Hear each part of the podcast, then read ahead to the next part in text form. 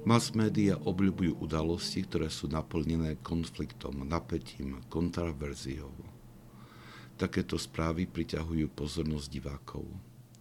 Túto náklonnosť ľudského srdca dobre poznajú tí, ktorí sa živia v oblasti médií a preto sa nemôžeme diviť, že v úsilí o dosiahnutie čo najväčšej sledovanosti dokážu i nie celkom zaujímavú správu podfarbiť veľkou dramatičnosťou.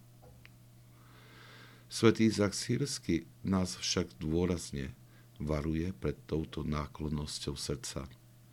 Pripomína, že otvorenie sa pre takéto momenty znemožňuje dosiahnutie a udržanie hezichie pokoja srdca a mysle.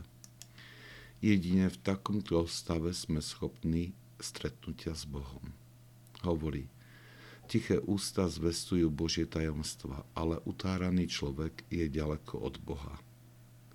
Človek, ktorého jazyk je náchylný k tichu, dosiahne pokornú disciplínu vo všetkých svojich zvykoch a tak nadobudne kontrolu nad svojimi vášňami bez veľkej námahy. Vášne sú vykorenené a vyhnané neunávnym štúdiom Boha.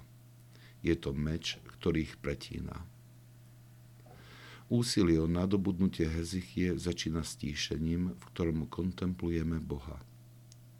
Nemôžeme však čakať na okamžiky, kedy spontánne zatúžime po stave stíšenia a samoty.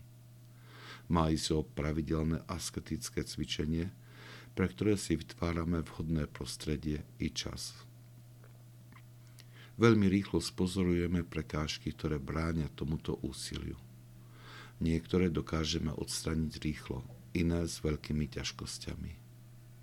Medzi ne určite patrí náš spoločenský život, ktorý nás vedie ku kontaktu s ľuďmi, ktorí nám nenapomáhajú k dosiahnutiu hezichie. Je preto potrebné postupne si vybudovať nový spoločenský okruh ľudí, ktorí nám budú v tomto úsilí nápomocní. Svetý Izak Sírsky nám dáva radu v tomto poučení. Kto nasleduje milovníka Boha, bude obohatený Božími tajomstvami. Ale kto nasleduje nespravodlivého a pyšného človeka, odlúči sa od Boha a zbrdí sa Božím priateľom. Toto poučenie vedie k múdrosti, pretože niekedy úsilie o hezichiu môže viesť k extrémnym postojom. Cieľom je vytvorenie priestoru na stretnutie duše s Bohom a nie na dotiahnutie asketických praktík do nesprávnej extrémnej polohy.